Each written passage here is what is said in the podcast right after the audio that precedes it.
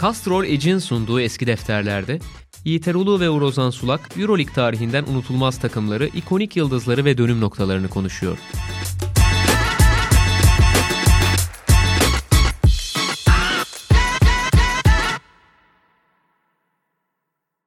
Sokrates'ten merhaba. Castroleg'in sunduğu eski defterlerin yeni bölümüyle karşınızdayız. Avrupa basketbolunda e, dönüm noktalarını, efsaneleri konuşmaya devam ediyoruz ve bugünkü konuğumuz e, Şarunas Yasikevicius olacak. Yani fiilen ya da e, fiziken değil ama yaşadıklarıyla, yaşattıklarıyla Şarunas Yasikevicius'u konuşacağız. Şöyle tabii koçluk kariyerini burada pek değerlendirme niyetimiz yok çünkü hani ayrı bir konu başlığı olur. O biraz daha oyunculuk periyoduna gideceğiz. Hatta belki fazla bilinmeyen birkaç hikayesi hikayesini işte Yiğiter abi e, orada da e, bulunduğu için yani Giresun'da başlayan turnuva ve sonrası işte Bursa İstanbul etapları 96 turnuvası için yani oralara da değinmeye çalışacağız. Tabii ki Maccabi, Maryland, e, Barcelona kariyerlerindeki önemli satır başlarına, dönemlere değinmeye gayret edeceğiz. Şimdi abi Yasikevicius denildiği zaman tabii Avrupa basketbol tarihinde oyuncuların konumları düşünüldüğünde yani kazanan bir figür. Yani her zaman gittiği yerde takımı bir noktadan alıp bir noktaya taşımış ya da taşıması olmasına ciddi anlamda yardımcı olmuş. E, genellikle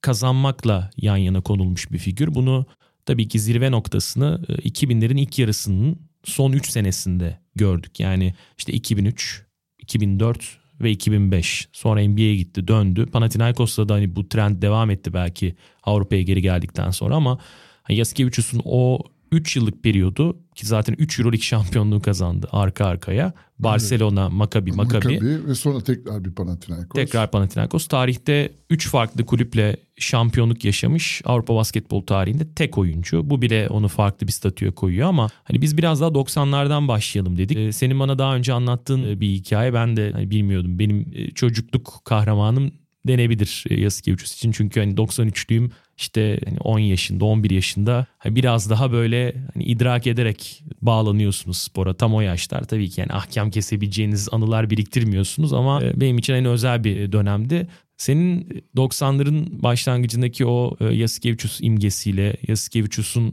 ilk dönemleriyle alakalı hikayeni dinleyelim istersen. Ee, senin doğduğun yıl 93'te Türkiye'de Karadeniz kıyılarında bir Avrupa Yıldızlar Şampiyonası yapıldı. Bizim de yani Türkiye'deki basketbol severlerin ya da dikkatli basketbol severlerin diyelim herkes de iz bırakmamış olabilir. Ee, Sarunas Yasikevicius ismini ilk defa duyduğumuz, onu ilk defa sahada oynarken gördüğümüz turnuva odur. Litvanya o turnuvada Giresun grubundaydı. İki grup vardı Giresun ve Trabzon. Sonra finaller, yarı final ve final maçları Samsun'da oynanmıştı. Giresun grubunda da turnuvanın en büyük favorisi ve daha sonra zaten turnuvayı altın madalyayla noktalayacak olan e, Yunanistan var. Yunanistan, İspanya ve Litvanya aynı gruba düştüler. Çok güzel maçlar olmuştu. Ben Giresun'daydım turnuvanın başından itibaren. Yani Litvanya İspanya'yı yenmiş olduğu halde Yunanistan'a yenilerek üçlü avarajda en aşağıya düştü ve yarı final oynama şansını yani o grupta ilk iki sıraya e, giremediği için e, yarı final oynama şansını, madalya şansını kaybetti. Ama Litvanya takımı e, her zaman çok heyecan verici maçlar oynamıştı o turnuvanın başından sonuna. Ve tabii onların içerisinde de Yasikevicius o takımda çok dikkat çekici bir oyuncuydu. Onun yanı sıra dikkat çeken başka isimler olduğunu hatırlıyorum. Ve daha ilginci Yasikevicius'un o zamanlar o takımın da koçu Kazlauskas'tır. Yani daha sonra Kazlauskas'ın da e, zengin, parıltılı bir kariyeri oldu. Hem Tartışmalı bir... da bir kariyeri oldu ama yani isim sahibi, şöhret sahibi bir koç haline gelecek sonraki yıllarda. Kazlauskas'ın oyun kurucu tercihi yani point guard tercihi Yaskevicius değildi. Marchulenis ismini taşıyan daha sonra kariyerini Polonya'da devam ettirdi. Hatta solak bir oyuncuydu. Ee, daha ufak tefek bizim pırpır tabir ettiğimiz bir başka guard vardı. Yaskevicius çoğunlukla iki numara gibi oynuyordu ama çok sıkıştıklarında point guard pozisyonunda devraldığını hatırlıyorum. Ama e, özellikle oyun zekasıyla, tempoyu takımın zorladığı anlarda transition'daki pas tercihleriyle e, ve tabii ki şut yeteneğiyle müthiş dikkat çekici bir oyuncuydu. O Litvanya takımını hani biz o turnuvada seyretmeye doyamadık. Çünkü e, sonrasında madalya turunda yer almadıkları için e, belki de daha iddialı bir sahnede onları görmek mümkün olabilirdi ama Giresun'da grup maçlarında vedalaştık. Ama Yasikevicius isminin yanına da bir işaret koymuştuk yani. e, sonrasında 96'da tekrar Türkiye'de aynı kuşağın hemen hemen aynı kuşağın e, bir araya geldiği bir Avrupa Ümitler Şampiyonası oldu. Bu sefer grupları Bursa ve İstanbul'da oynanan, İstanbul'da Ayhan Şahenk Spor Salonu'nda, Bursa'da Atatürk Spor Salonu'nda oynanan, finalleri de daha sonra Abdi İpekçi'de oynanan bir turnuvaydı bu.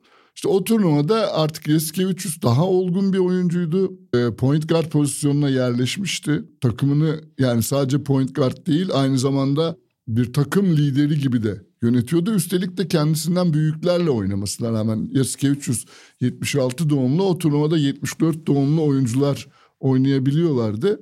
Ama e, takımın ipleri Yasikevicius'un elindeydi.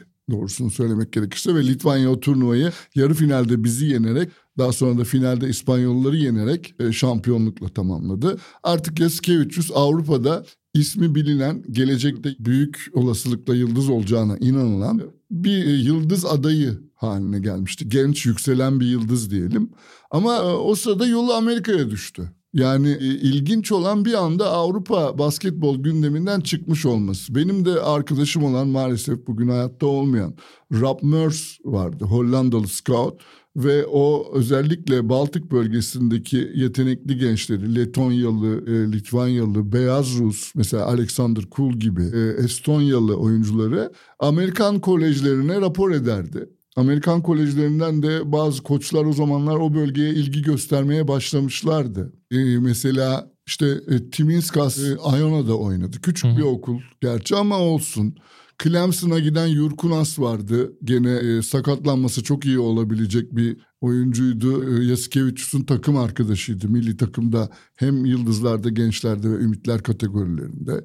E, Yasikevicius da işte bu parantez içerisinde önce Pensilvanya'da bir lisede galiba e, İngilizcesini e, geliştirip yani Amerika'da bir üniversiteye girecek düzeye getirip ondan sonra Maryland Üniversitesi'nden e, burs aldı ve Maryland'da da doğrusunu söylemek gerekirse pek kadri kıymeti bilinmedi. Yani belki o sıralar Maryland iyi takımlara sahipti. Çok atletik oyunculardan kurulu takımlara sahipti. Bir Avrupalı oyuncunun onların arasına girip onların basketboluyla uyumlu olması, onlara uyum sağlaması pek beklenmiyordu herhalde. Genelde yedek kaldı. Yani o da aslında onun kariyerinde belki ona çok şeyler öğretmiştir. Mutlaka Amerika'daki üniversite, kolej tecrübesi. Ama evet. biraz basketbolunun ve sor, aldığı sorumlulukların gerilediği bir dönemdir Maryland. Tabii Litvanya basketbolunu konuştuğumuz bölümde aslında işte Amerika'daki etkisini biraz detaylandırmıştık. Yani Litvanyalıların Amerika'ya göç edişini ve hani orada kurdukları hayata biraz hani değinmiştik. Mesela 90'ların ikinci yarısında okuyan oyuncuları şimdi konuşuyoruz. Tabii ilk dönemde yani 90-94'te e, Seton Hall'da oynayan Karni Shovas şu anda e, Chicago Bulls'un GM hatta başkanı e, ki Avrupa'da da onun da müthiş bir kariyeri oldu. Yani ama kolejdeki yarattığı hissiyat ve etki e, bu bahsi geçen oyunculardan çok daha fazlaydı. Yani Seton efsane e, statüsüne koyduğu bir yabancı oyuncudan yani Avrupalı oyuncudan bahsediyoruz ki çok zor bir şey yani tarihte örneğini çok gördüğünüz bir durum değil. Koçlar zira pek saygı duymuyor. Her iki o yaşta gelen genç Avrupalı oyunculara.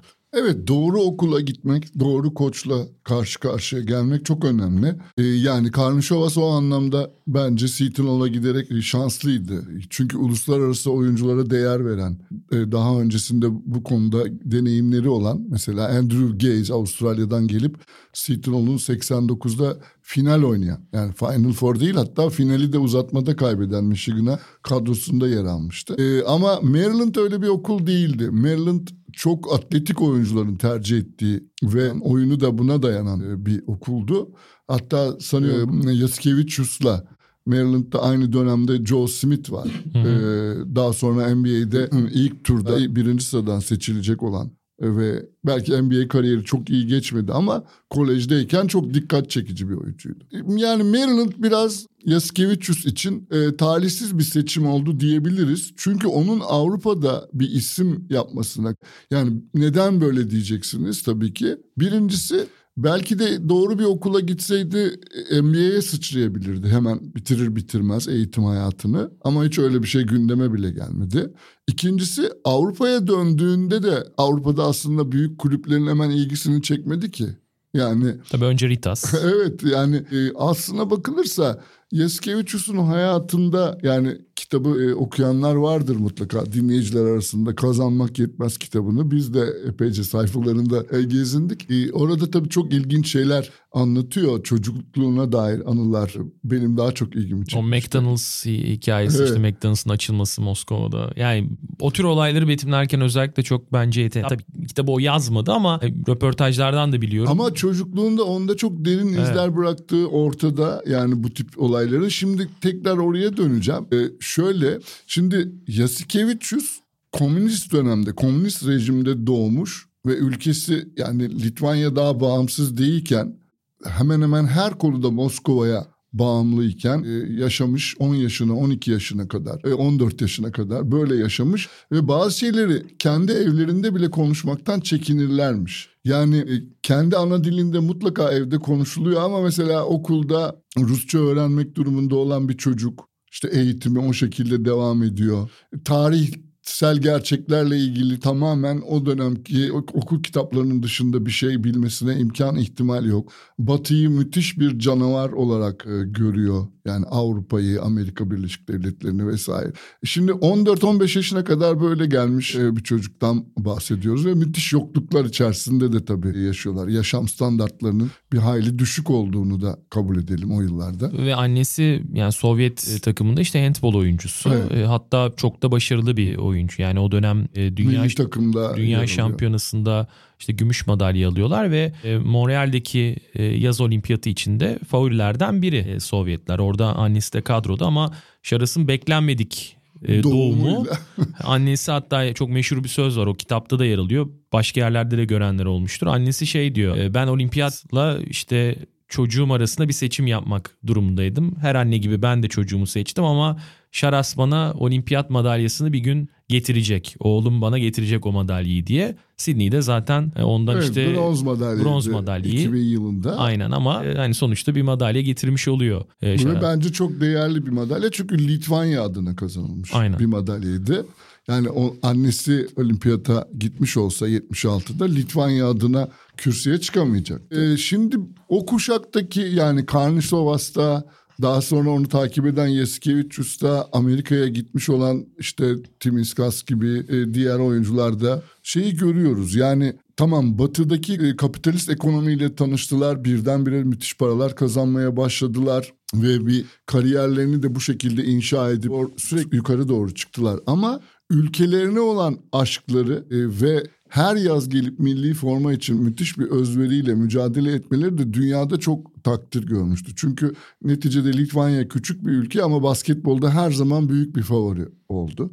Ve bu da o profesyonelliği bir yandan sürdürürken profesyonel hayatın güçlükleriyle bir yandan mücadele ederken bir yandan da gelip her yaz amatör bir ruhla ülkesi için oynayan büyük oyuncular sayesinde e, oldu. Yani 1995'te e, örneğin Avrupa Şampiyonası finalinde işte Sabonisli, Marçulenisli daha o zaman Yasikevicius belki yoktu ama e, Karnisovas da genç bir oyuncu olarak çok az süre alabiliyordu. E, mesela o Litvanya takımı e, hakemlerin gardine uğrayarak e, finalde Yugoslavya'ya o zamanki adıyla Yugoslavya'ya ama ağırlıklı tabii Sırp oyunculardan kuruluydu. E, o takıma boyun eğerken çok büyük bir destek almıştı. Yani hem türbündeki Yunanlı seyircilerden hem uluslararası basketbol kamuoyundan.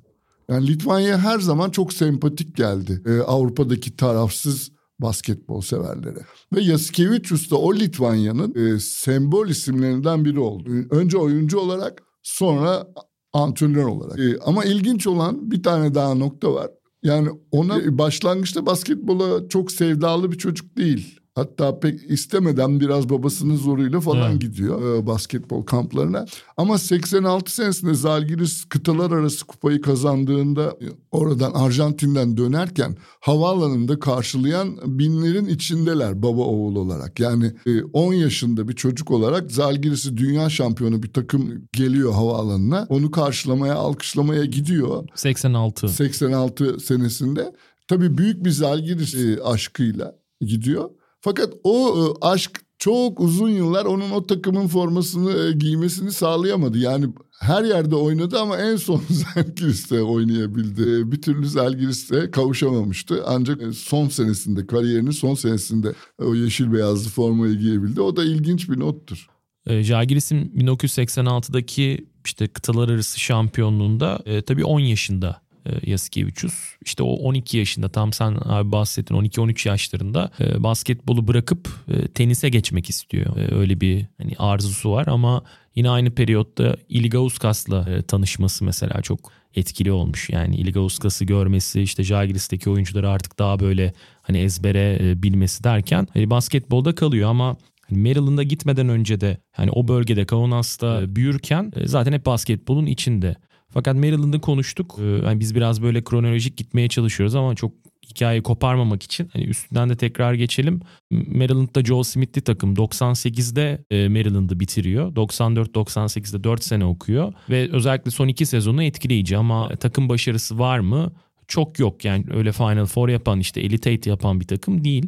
Gary Williams hani efsane bir koç 2014'te Hall of Fame'de seçilmişti. E, fakat Maryland'dan sonra işte 98 yazıyla birlikte Ritas'a geldiğini görüyoruz. Ritas da bireysel olarak çok iyi bir sezon geçiriyor ama e, kulüp tarihinin o dönemki en kötü sezonlarından biri. Final dahi yapamıyorlar ki Litvanya'da hani Ritas o dönem otomatik e, finali. Şu an hani e, Jagiris'in durumu neyse Ritas'la benzer bir şey söylenebilir. Yarı finalde elenip bronz serisinde kaybediyorlar ve Olimpiyaya geçiyor 1999 yazında. E, o çok önemli bir transfer e, Şaras'ın kariyeri için. Çünkü yani oyuncu gelişiminde efsane statüsünde bir koç e, Zmago Sagadin. E, Sagadin'le bir sezon geçirmesi e, işte fundamental açısından da kariyerini hızlı bir şekilde ilerletmek e, açısından da önemli bir hamle. E, tam senin de Barcelona'da olduğun dönemler. E, hani hani Giresun'da scouting'e resmi olmadan başlamıştın. Biraz hani Barcelona ile birlikte ufak bir resmiyette kazandı sanki o dönem. O dönemi dinleyelim senden.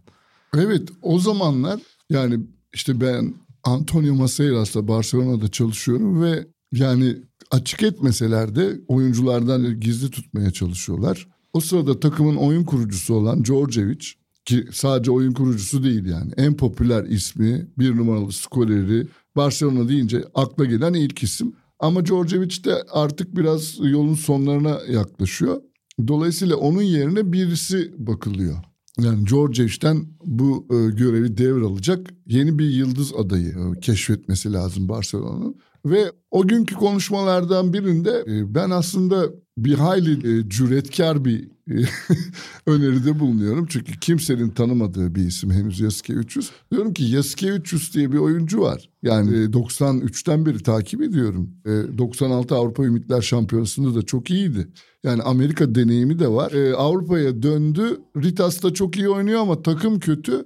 Hani buna bir bakmak e, gerekmez mi? E, Maseiras'ın o gün bana verdiği cevap yani türbünlerin ismini bile telaffuz edemeyeceği çok zor bir isim Yaskevicius. Şimdi tamam artık herkes biliyor ama o zamanlar zordu ilk defa duyulduğunda. Ee, böyle bir adama Djordjevic'in formasını vereceğiz. İki maç kötü oynarsa e, bu salonu başımıza yıkarlar. Hepimizi de beraber kovarlar. Yani koçu, menajeri falan e, hep beraber kovarlar. Bu çok riskli bir şey olur demişti. E, Yaskevicius aslında yani o Ritas'taki sezondan sonra kaybolmak üzereydi. Olimpiyaya gitmiş olması onun için çok büyük bir şans. Senin de dediğin gibi bir orada Sagadin vardı. İkincisi olimpiya çok yüksek bütçeli olmasa da o zaman çok doğru yönetimle çok doğru yetenekleri buluşturarak işte mesela hepimizin e, hatırladığı e, Marko Milic gibi, Nesterovic gibi, Becirovic gibi oyuncularla e, hep Avrupa'nın üst düzey takımları arasında yer alıyordu. Yani Yasikevicius için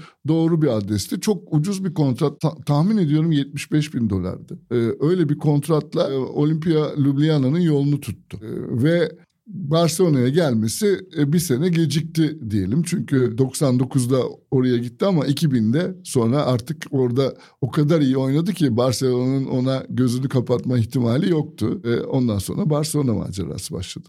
Ve 2000 tabii çok önemli bir yıl e, Yaskevicius'un kariyeri için. Çünkü e, yani Sydney'deki olimpiyat ve oynanan iki tane Amerika maçı e, hem grupta hem yarı finalde oynanan maç ama daha çok da bir ikinci maçı hatırlıyordur izleyenler. Çünkü Yaskevicius'un işte müthiş oynadığı son bir, bir buçuk dakikaya Litvanya'nın önde girdiği Ama evet. son topu sol forvetten e, Jason Kidd ve Antonio McDyson üzerinden attığı şutu kaçırınca Birleşik Devletler kazanmış ve sonrasında finalde de Fransa'yı rahat geçmişti nispeten hani Litvanya maçına göre. Ama o maç yani 2000'deki o maç e, Yasikevicius'un kariyerinde e, tabii milli takım başarısı da olması açısından çok çok önemli. Hep de zaten söyler. Hani oradan aldığı ivmeyle de birlikte Barcelona kariyerinde belki hani statüsü çünkü hani Ritas üzeri e, Olimpiya'dan gelen bir oyuncu. Hani senin bahsettiğin dönemde Sydney oynanmamıştı sonuçta. Tabii. Hani o Sydney'deki yaptığı maç Amerika maçları e, kuşkusuz çok belirleyici oldu ve bir, bir statü kazandı Yasikevicius. E, gittiği sezonla da birlikte Barcelona transferiyle de birlikte e, Barcelona tabii farklı bir e, takım, farklı bir hedef e, çerçevesinde birleşti. Çünkü e, yani şampiyonluğu olmayan bir takımdan bahsediyoruz. Yani EuroLeague'i kazanmamış bir takımdan bahsediyoruz. Evet, Kupa defalarca o... Final Four oynamış, finaller oynamış. Hepsini kıl payıyla kaybetmiş ve müthiş bir hayal kırıklığı yaşayan. Yani e, tamam mesela 99 senesinde Barcelona Koraç Kupası'nı kazandı.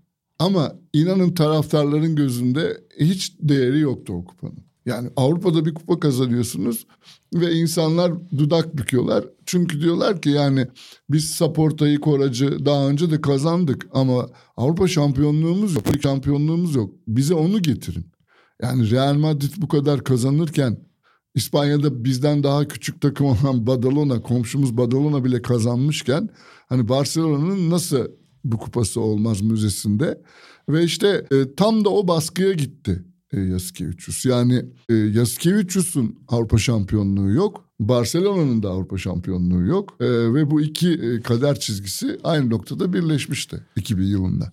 Tabii ki Castrolec seçimimiz de baskı altında gerçek performans olarak e, Yasikevicius'un Barcelona kariyeri ve işte Palau San Jordi'de kazandığı şampiyonluk olacak. Burada hani 2001-2002 Barcelona takımıyla da başlayabiliriz. Yani bugünden bakıldığında inanılmaz gözüken bir takım zaten. Yani genç bir e, Pau Sol var ama e, müthiş oynuyor. İşte Navarro var, Karnišovas var, Yasikevicius var, Rentsias var. Bugün birlikte program yaptığımız Alain Digbe var. Francisco Elson, De La Fuente yani say say bitmeyecek bir takım. Yani Zoran Savic bile var. Hani az oynasa bile Evet, e, sakat, onun kariyerinin, e, kariyerinin sonu. artık. Yani inanılmaz bir takım ama yine kazanamayan bir takımdan bahsediyoruz ve çok da kötü bir Euroleague sezonu aslında. Yani 12 maçın 4'ünü kaybeden yani 2001'de İspanya'daki kadar net ilerlememiş bir takım ama üstüne koymaya başlıyor Barcelona ve tabii ki Peşic'in gelişi, Peşic'in takımın koçu olması hedefleri artık farklı bir seviyeye çıkarıyor. Çünkü yani 2000'lerin ilk yarısında nasıl Şarnas Yeskevicius kıtanın hani en çok kazanan oyuncusuyla Bodiroga ile birlikte oyuncusuysa e, Peşic'te bir numaralı koçu. Yani gerek milli takımda başardıkları, ondan önceki hani Alba periyodu, e, hep üstüne koyarak giden bir kariyer ve Peşic'te Avrupa şampiyonluğu yani Euroleague kazanmamış bir koç o dönemde. Hedefler uyuşuyor. Bodiroga zaten Panathinaikos'tan transfer ediliyor ve 2003 sezonu Barcelona için tarihi bir sezon. Yani o günkü takımı hatırlayanlar olacaktır bugün de. Bodiroga, Yasikevicius, Navarro, Fuchka, Duenas, işte Femerling, Varejao, De La Fuente yine müthiş bir takım.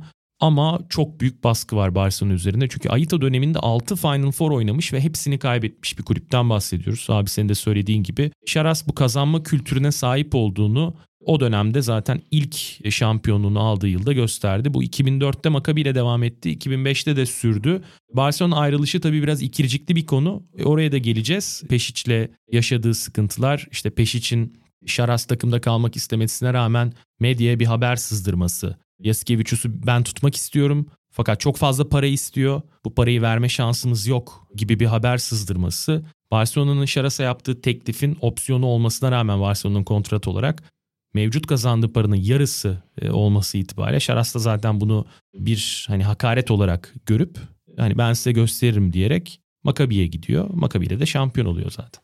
Evet Makabi'de iki şampiyonluk üst üste geliyor. Tabii e, şimdi birinci şampiyonluğu olduğu için o zaman Yasikevicius'un onun bu kadar dominant bir oyuncu haline geleceğini belki de tahmin etmiyordu Barcelona yöneticiler ve koç Pesic. Yani biz bu şampiyonluğu Yasikevicius sayesinde kazandık dememiş olabilirler. Yani bu dediğin gibi o kadar şöhretlerle dolu bir takım var ki ellerinde ve tabii ki gittiği her yerde bir şeyler kazanmış Bodiroga başta olmak üzere.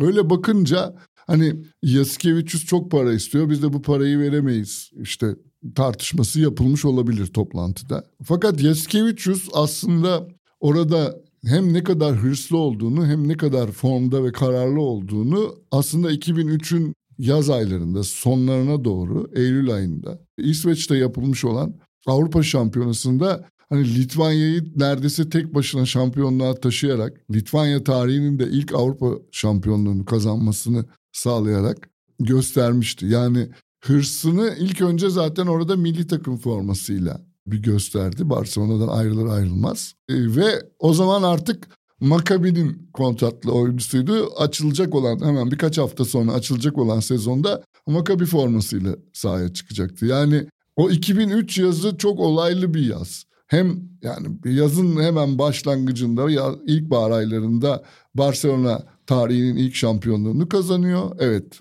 final Barcelona'daydı bir tesadüf eseri. Tamam zaten herkes sokaklara döküldü. O yüzden hiç unutulmayan şeylerden bir tanesi takımın aslında İspanyol olan yani Kastilyalı Madridli olan kaptanı Rodrigo de la Fuente'nin meydanda çıkıp valilik binasında kupayla çıkıp Katalanca Yala tenim yani artık bizim de bir şampiyonluğumuz var demesi. Mesela bu bir Kastilya doğumlu, Madrid doğumlu birinin gelip de Katalanca orada bir şey söylemesi bir şampiyonluk kupası kadar değerliydi Barcelona taraftarlarının gözünde. Bu da müthiş bir sahne. Mesela hiç unutulmazlar arasına girmiştir yani. Arkasından hemen Yasikevicius'un ayrılacağı söylentilerinin çıkması. Bütün yaz Barcelona'nın bu çalkantıyla o haftaları geçirmiş olması. Sonra gerçekten işte PES için yanlış hamlesiyle Yasikevicius'un ayrılığına giden yol. Yasikevicius'un da Maccabi ile anlaştıktan sonra gidip Litvanya ile Avrupa Şampiyonası'nda adeta herkesi sağdan silmesi. Yani 2003 yazı baştan sona basketbol severler için, Yasikevicius'u yakından takip edenler için olaylar olaylar olaylar şeklinde gelişti. Evet yani işte güç işte performans dediğimiz an bu yüzden 2003 yazı Yasikevicius'un kariyerinde tıpkı sıvı titanyum teknolojisiyle güçlendirilmiş Castrol yüksek basınç altında motorun gerçek performansını ortaya çıkardığı gibi e, Yasikevicius'un da işte 2003 yazıyla birlikte e, Avrupa'da farklı bir apoleti taktığını e, söyleyebiliriz ve ilginçtir. Abi sen bahsettin Eurobasket öncesinde Maccabi ile anlaşmasından. Çünkü Eurobasket Eylül'ün ilk haftası. Evet. Maccabi'ye Ağustos'un belki işte ikinci haftası falan imza atıyor. Maccabi'nin o dönemki gardı Ben Udrih. Ve Ben Udrih'ten hiç memnun değiller. Eski 300 gelince Ben Udrih'i gönderiyorlar. İşte Saratova mı ya da Rusya'da bir takıma gidiyor Ben Udrih. Sonra yani NBA kariyeri Ben Udrih'in Yaskevicius'a göre çok çok daha başarılı oldu. Evet maalesef o da yani Yaskevicius'un NBA sayfalarına geldiğimizde aslında orada da belki de biraz maalesef diyerek o parantezde anacağımız şeyler var. Ve 2003'ü şu yüzden söyledim. O 2003 turnuvasında İsveç'te maçları izleyen Larry Bird var ve Larry Bird'le kitapta da bu bölümü bulabilirsiniz. Hatta röportajda ben de konuşmuştum. Sokrates'te çok uzun bir paraf var bununla alakalı paragraf var. İşte Yaskevicius imzayı atıyor Makabi'ye ve Larry Bird 2003 turnuvasını izledikten sonra Indiana'ya onu götürmek istiyor. Başkan zaten o dönem Larry Bird. Öncesinde koçluğu da var ama Indiana'nın her şeyi diyebileceğiniz bir noktada Larry Bird 2003 Avrupa Şampiyonası döneminde. İşte Yaskevicius Litvanya bütün maçları da kazanırken e, bugün Hani hatırlamayanlar ya da çok bakmamış olanlar turnuvanın istatistiklerine girip şunu görebilirler. Asist krallığına bakıyorsunuz mesela. Şaras 8.5'la mı 8.6 ile mı lider? En yakın oyuncu 4 asiste. Yani iki katı Marco Yaric olması lazım ikinci oyuncudan. Yani Şaras'ın neredeyse hani double double ortalamalarla bitirdiği, Litvanya'nın maç kaybetmediği bir turnuva. Larry Bird'le bira içiyorlar. İşte Larry Bird onu Indiana'ya getirmek istediğini söylüyor ama kontratı 2 yıllık ve 2 yıllık kontrat bittikten sonra yani 2003 ve 2005'i geçirdikten sonra Indiana'ya gidebiliyor. Maccabi'de tabii iki şampiyonluk belki bugün baktığınızda Euroleague tarihinin en acayip beşlerinden biri. Beş tane oyun kurucuyla oynadığını söyler zaten Eskevicius o dönemi anlatırken Pili Gershon'un takımını. İşte Nikola Vujic işte çünkü hani bir oyun kurucu. Anthony Parker bir bitirici olarak gözükse de o da hani topa yön veren bir oyuncu. Hani kenardan gelen Derek Sharp'ı var işte Maceo Baston zaten Hani 5 numarada mü- müthiş bir takım, eksiksiz bir takım. Çok dominant bir basketbol oynayarak kazandılar şampiyonlukları. Evet Derek Sharp'ın 2004'teki o şutu olmasaydı ve Şaras'ın çocukluk takımı Jalgiris'e karşı oynadığı o maç olmasaydı Gustas'ın kaçırdığı serbest atışlar dönüp işte Derek Sharp'ın attığı mucizevi basket ve oradan zaten Maccabi'nin çıkarak Final Four'a gitmesi, 2004'te şampiyon olması ikinci şampiyonluğunu da getirmişti Yasikevicius'un. Yani Maccabi iki dönemi kazanırken. E... Ama Yasikevicius üst üste üç kez evet. kazanmış oldu ve inanılmaz bir saygı uyandırdı tabii bu Avrupa basketbol çevrelerinde. Yani bugün de zor, o zamanlar da zordu. Euroleague'de üst üste iki kere şampiyon olmak da çok kolay bir şey değil. Yani favoriler fazla, Final Four her türlü sonuca açık bir turnuva. E, neticede 3 Final Four'dan üst üste zaferle ayrılmış oluyor Yasuke 300. Ve tabii ki 2000 ile 2010 arasındaki o 10 yıllık dönemede damgasını vuran oyuncu olacak bu sayede.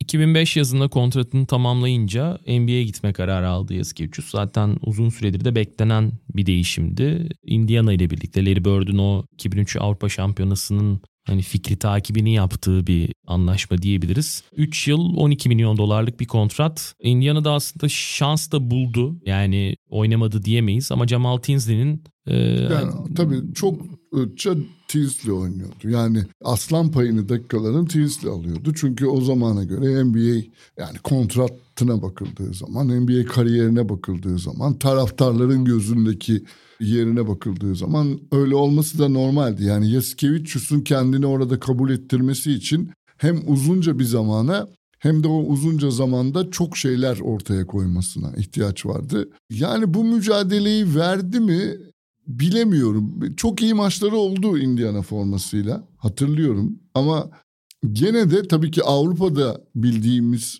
o dominant oyun kurucu gitmişti. Orada bir takımın bir parçası olmaya çalışıyordu. 18-20 dakika bandında oynayan bir oyuncu haline geldik. Indiana'nın çok iyi çal- olduğu dönemler. Çalkantılı dönemleri. Yani bir yıl önce işte meşhur kavga Palace'daki kavga yaşanmış. Ron Artest o sezonda birlikte takıma dönmüş ve yani Rick Carlisle'ın koç olduğu, Jermaine O'Neal'ın takımda olduğu bir sezon yani, yani zaten e, Stephen Jackson yine kadrodaki önemli isimlerden biri. Yani çok fazla atıcı ve çok fazla kısa var. Yani kadroda bugün hani Fred Jones da işte Pejan'ın da 40 maça çıktığı bir sezon.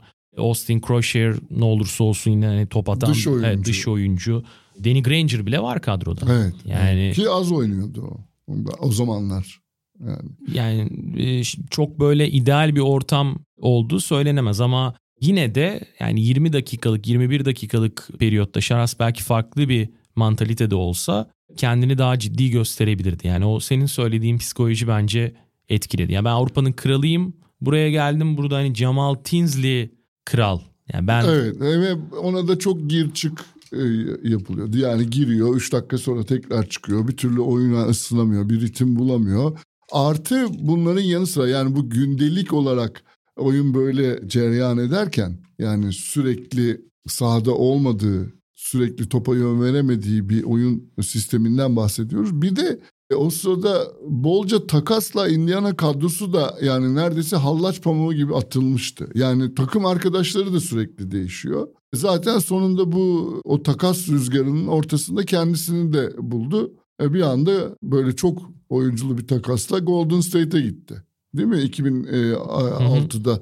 ya da 2007'de sanıyorum. Evet 2007 tabii sezon ortası yani Ocak'ta e, gerçekleşen bir takas. İşte Al Harrington, Stephen Jackson ve Josh Powell Golden State'e giden oyuncular. İşte Ike Diego, Mike Dunleavy, Keith McDodd ve Troy Murphy. Yani e, Dunleavy Onlar ve da Indiana'ya in, Indiana'ya gelenler. Yani Troy Murphy ve Mike Dunleavy merkezli bir takas. Yani Stephen Jackson, Al Harrington Indiana'dan giden büyük oyuncular. Golden State'e Golden State'in yolladığı hani büyük oyuncularda dönemin özellikle Dunleavy ve Troy Murphy. E, zaten yani Ocak'ta başlayan bir kariyer. Eylül'de wave ediyor onu Golden State ama Golden State'in hani Danny Nelson'ın etkisi yani Danny Nelson Dallas'ta olsa bile hani babası Dan Nelson o sırada Golden, Golden State koçu. Danny Nelson da hani Litvanya basketbolunun içindeki bir figür. Çünkü Sharunas Marčiulionis'i zamanında hani Amerika'ya getiren işte 92 olimpiyat oyunlarında teknik ekipte olan, asistan koç olan e, bir isim Danny Nelson Litvanya'da. Onun da ciddi faktör olduğu söyleniyordu ama yani Şaras bence Indiana'da yapamadıktan sonra kafaca bitirdi zaten NBA. Yani Golden State bir Yani bir, bir, bir kurşundu ama ne kadar ihtimal vardı tartışılır. Yani Golden State'de hiçbir şekilde rotasyona giremedi. İstediği dakikaları alamadı. Çok mutsuz oldu. Golden State'in de o zaman kendine göre bir düzeni vardı ve bir yeni bir ismi oraya monte etmeleri çok kolay gözükmüyordu. Yani oynadıkları basketbol her zaman tartışılmıştır. NBA'de pivotsuz bir basketbolu icat etmeye çalışıyordu Dan Nelson ve hakikaten de zaman zaman çok heyecan verici karşılaşmalar izlettiler bize. Çok büyük sürprizler de yaptılar ama e, ee, çok ileri gidemediler. We Believe senesi zaten evet. o. Yani e, Dallas'ı eledikleri. 1-8'den aynen evet. Dallas'ı eledikleri o takımın aslında parçası Yaskipçus ama yani oynayan e, evet, bir parçası hiç iz değil. bırakmıyor yani orada. E, tabii ki Avrupa'ya dönmek istiyor. Yani sonunda tekrar kralı olduğu e, yere, e, o sahalara dönmek istemesinden daha doğal bir şey yok. Ve ondan sonra da Panathinaikos e, macerası başlıyor. Ve işte 2007'de Olympiakos'a mı acaba gidecek denirken o dönem çok ciddi para harcıyordu çünkü Olympiakos. Atina'da sanıyorum tatile gittiği bir yaz havalimanında Olympiakos atkısını işte omzuna atıyorlar. O da Olympiakos atkısını alıp yere atıyor. Bu tabii Panathinaikos taraftarı için simgesel bir an ama Yaskevicius'la ben de röportajda konuştuğumda hani bu Panathinaikos atkısı olsa ona da aynı şeyi yapardım ama tabii bunu çok fazla dillendirmeyelim gibi bir çıkışla e, çok aslında popülist bir cevap vermemişti. Zaten ya Atina ya da Yunanistan onun hayatı için çok önemli bir yere geçiyor. Çünkü 2009'da e, şu anki eşi Ana ile tanışıyor Atina'da bir barda. 8 yıl sonunda evleniyorlar. Yani 2010'da ilk çocuğu doğuyor. 2012'de ikinci çocuğu doğuyor. Ama yani Yunanistan özellikle hani Obradovic'in de tabii orada olmasıyla birlikte çok çok başka bir yere geliyor. Avrupa'nın en çok kazanan oyuncularından biri. E, yıllık işte 3 3,5 milyon euro bandında hep kazandı geldiği günden bu yana. O 2007, 2008, 2009 ve 2010 kariyerinin altın dönemlerinde, ikinci altın dönemlerinde hep çok iyi paralar kazandı. Ve e, Panathinaikos'ta da 2009'da şampiyon olan takımın parçasıydı. Evet orada da dördüncü Avrupa şampiyonluğunu kazanmış oluyor. E, üç farklı kulüpte dört Avrupa şampiyonluğu. Bu hiç kimsenin CV'sinde böyle bir şey yazmıyor henüz Avrupa basketbolunda. Bu da onun ne kadar farklı e, bir oyuncu olduğunu aslında bize anlatıyor. Sonrasında tek tek sezonları oldu değişik takımlarda ve bir tanesi ne mutlu ki bize kısmet oldu. 2011'de Ocak ayında gelip Fenerbahçe forması giymişti sezonun sonuna kadar ve o zamanlar Abdi İpekçi'de oynayan, maçlarını oynayan Fenerbahçe'de taraftarlara çok güzel anlar, büyük heyecanlar yaşatmıştı. Tekrar Panathinaikos var, tekrar Barça var kariyerinde ve en son sezonunda da artık yolun sonunda bir Jalgiris forması geçiriyor sırtına 2013-14 sezonunda. Ve yani 34-35 yaşlarından sonra da aslında yine kritik maçları e, iyi oynadığını hatırlıyoruz. Yani 35 yaşında İstanbul'a gelmişti. İşte Galatasaray'la final serisi, Spy'ın Fenerbahçe'si, Oktay Mahmut'un Galatasaray'ı. Final maçının son maçında çok kritik serbest atışları isabeti çevirip ya 3 ya da 4-3'lük isabeti bulduğu da bir maç. Seriyi kapatmıştı deplasmanda Galatasaray'ın en sahibi olduğu bir maçta. Sonrasında tekrar Panathinaikos'ta oynadığı 2012'de Final Four yapan takımın parçasıydı. Jalgiris'e gitmeden bir Barcelona sezonu var. Finali kaybetmişti Real Madrid'e Barcelona 5 maçta. Ama inanılmaz bir 5. maç oynamıştı. Yani 23 ya da 24 sayı ki yani 37 yaşında. Yani Şaras'ın kariyerinin son günlerinde dahi ciddi etki yaratan bir yıldız olduğunu hani es geçmemek lazım. Yani Navarro gibi bir kariyer sonu olmadı. Daha az oynadı. Tabii ki savunmada ciddi zaafları vardı zaten. iyice yavaşlamıştı artık ve direkt olarak hedefleniyordu. Ama mesela o sezonundan yani Barcelona sezonundan kitabına da geçen, kitabına da aktarılan şey ifadesi vardır. Yani işte Obradovic'de çalıştım, başka büyük koçlarla çalıştım. Ha Xavi Pascual hücum zekası olarak benim gördüğüm e, sanırım en iyi koç e, gibi bir ifade kullanmıştı o Barcelona sezonuna istinaden. Hala etki yaratmayı başarmış bir figürdü ve sonrasında Jagiris'te bitirdi kariyerini. Orası da e, yani vurgulanmalı. Jagiris'te bitirdikten sonra Yasikevicius çok rahat bir şekilde head coach olabilirdi. Yani Jagiris'te de olabilirdi. Başka bir yerde de olabilirdi. Litvanya milli takımında da olabilirdi yani. Sabonis'le e, bir telefona bakar neredeyse yani. O, çünkü öyle bir figür Litvanya tarihinde Yasikevicius ama gitti Krapikas'ın asistanı oldu mesela. bizim eksikliğini duyduğumuz bir tercih bence bu. Özellikle bırakan efsane basketbolcularımızdan.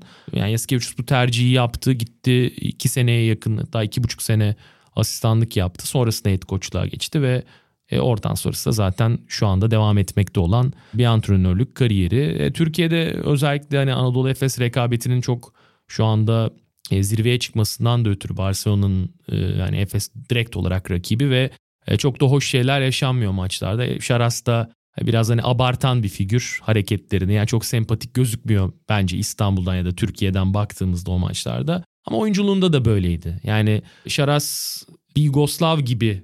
Evet tipik bir Litvanyalı değil. Yani bir kuzey ülkesinin soğuk duygularını olabildiğince gizleyen sporcusu değil. Hatta tam tersine onun yaşamış olduğu patlamaları oyuncuyken de şimdi koçken de saha kenarında birebir gözleme şansına sahibiz. Arkadaşlarıyla takım arkadaşlarıyla çok sert diyalogları olurdu saha içerisinde. Bugün koçken de gene ağzına geleni pek sakınmadığını en azından oyuncularından duyduğumuz şeylerden biliyoruz. Zaman zaman ağır kaçtığını söylediklerinin ama oyuncular ona duydukları saygı çerçevesinde yani onun dürüstlüğüne, çalışkanlığına ve bizim için en doğruyu söylediğine inanıyoruz. O yüzden bunları sineye çekiyoruz diyorlar. Biraz tabii beraber çalışılması zor bir koç tablosu çiziyor. E, oyuncuyken ama, de öyleydi. Oyuncuyken de beraber oynanması zor bir takım arkadaşı gibi görünüyordu ama e, tabii ki kazanıyorsa ve kazandırıyorsa size işte bütün bunları unutabiliyorsunuz. O da en çok kazananlardan biri oldu oyuncuyken. Bence koçken de yani özellikle Zalgiris 2018'de hiç kimse şans vermezken Final Four'a götürmüş olması zaten ona Barcelona kapısını açan yani koçluk kariyerini tekrar eski göz ağrısı Barcelona'da sürdürmesini sağlayan bence o başarı. Kesinlikle. Ee, Barcelona'yı peki Avrupa'nın zirvesine taşıyabilecek mi? İşte orasını bekleyip göreceğiz. Önündeki en büyük engel Anadolu Efes gibi gözüküyor. Dolayısıyla biz hikayenin bu tarafında onun biraz daha beklemesinden yana kullanıyoruz oyumuzu. Elbette öyle. Yani koçluk kariyerini zaten çok detaylandırmayacağız çünkü yani bir buçuk saate gider bu program. Aksi takdirde yani, tartışmalarıyla beraber. Evet, yani hiçbirimiz istemeyiz bir buçuk saate e, gitmesini. Teşekkür ederiz e, bizi dinlediğiniz için. İki bölümümüz daha kaldı. Final Four yaklaştıkça hani biz de hızlanmaya çalışıyoruz. Gelecek bölümde tekrar görüşmek dileğiyle. Şimdilik hoşçakalın.